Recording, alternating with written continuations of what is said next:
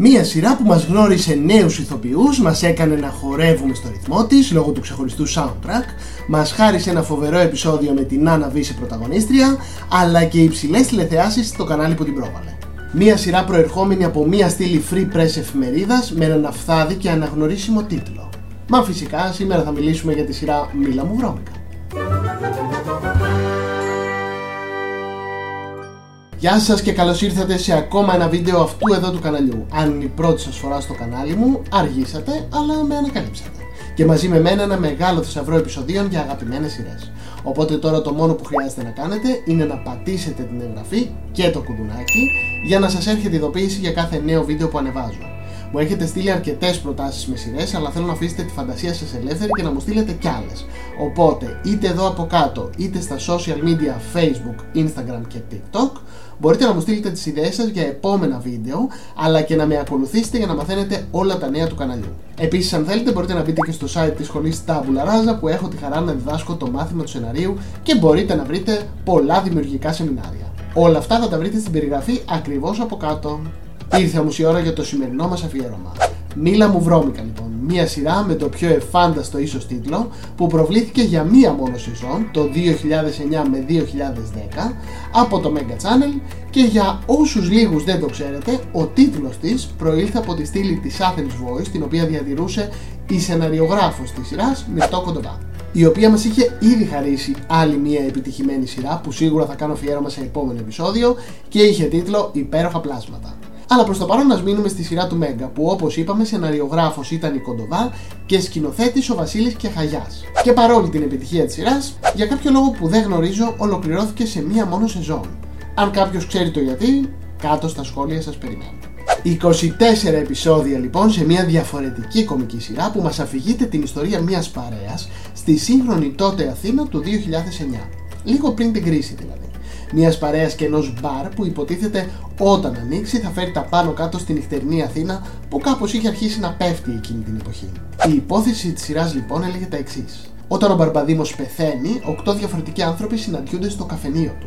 Ο Σωτήρης που ονειρεύεται να μπει στους celebrity κύκλους και να κάνει την Αθήνα Μανχάταν, η Σερβιτόρα Αστερόπη που διαβάζει τις βρώμικες σκέψεις των αντρών και ερωτεύεται κοσμικούς από τα εξώφυλλα των κουτσομπολίστικων περιοδικών, ο αποτυχημένος μουσικός και μπάρμαν ταλαντούχος αλλά τεμπέλης τριαντάφυλλος, η ερωτευμένη χασάπη Λίλη με τον εφευρέτη Πανελάκη, η ανασφαλής πίναπ Ρίτα, ο κοσμικός γόης Νίκο Στεφάνου και η Τέρη που γουστάρει τα κορίτσια. Όλοι αυτοί συσπηρώνονται και πέφτουν με τα μούτρα στη δουλειά. Στόχος τους να ανοίξουν το πιο γαμάτο μπαρ του κόσμου σε μια εποχή κρίσης που κανείς δεν έχει λεφτά και που ο κόσμος ζει βλέποντας τηλεόραση. Η Κοντοβάλα και όλη η ομάδα της σειράς είχαν καταφέρει να συνδυάσουν το σουρεαλιστικό με το σύγχρονο και την πραγματικότητα της Μεγαλούπολης με τόσο ωραίο τρόπο και σωστές δοσολογίες που η επιτυχία ήταν αναμενόμενη. Και αν νομίζατε ότι όλα ήταν ωραία και εύκολα, κάνετε μεγάλο λάθος. Γιατί στο μπαρ όλα καθυστερούσαν και δεν έλεγε να ανοίξει, η παρέα μας ήταν ανοργάνωτη και όλες οι παρεξηγήσεις τους πήγαιναν πίσω. Μία τόσο ετερόκλητη παρέα που μόνο γέλιο μπορούσε να προσφέρει και υψηλές τηλεθεάσεις.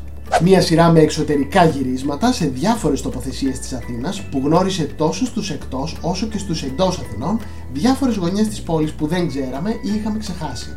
Μια σειρά που δεν είχε τους κλασικούς πρωταγωνιστές αλλά ούτε μια κλασική ιστορία. Και φυσικά δεν είχε και κλασικούς ηθοποιούς.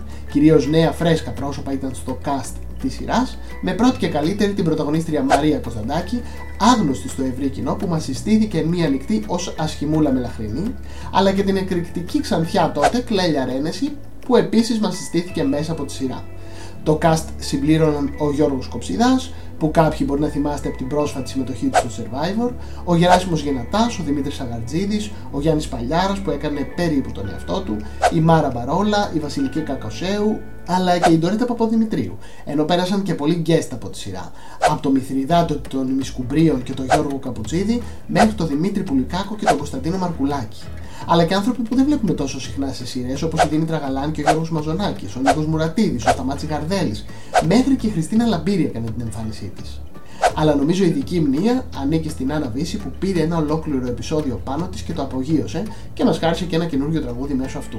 Βασικά δεν ήταν καινούριο ακριβώς, αλλά κάπως παραλλαγμένο.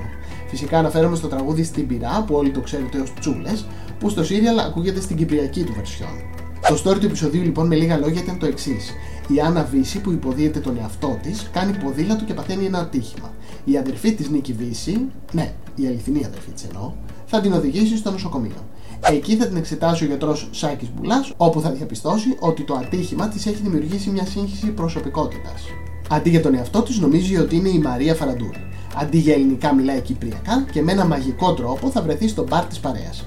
Και από εκεί που το μπαρ δεν είχε κόσμο, όταν θα ανέβει να τραγουδήσει την επιτυχία της στην πυρά, σε κυπριακή βερσιόν όπως είπαμε και πριν, το μαγαζί θα πάρει φωτιά. Και μαζί και τα μηχανάκια της τηλεθέασης, αφού το επεισόδιο έκανε τη μεγαλύτερη τηλεθέαση της σειράς και έτσι έκλεισε με πανηγυρικό τρόπο.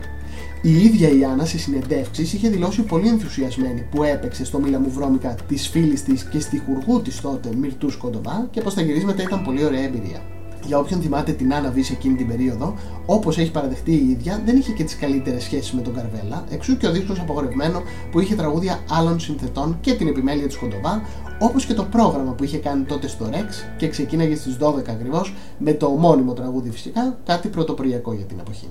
Και μιας και μιλάμε και για τραγουδιστές και για τραγούδια, να πούμε ότι το soundtrack της σειράς είχε κυκλοφορήσει κανονικά, ενώ το τραγούδι του Dayton Martiz παραχωρήθηκε για τους τίτλους αρχής της σειράς και έτσι οι πρωταγωνιστές συμμετέχουν στο επίσημο βίντεο κλειπ του τραγουδιού.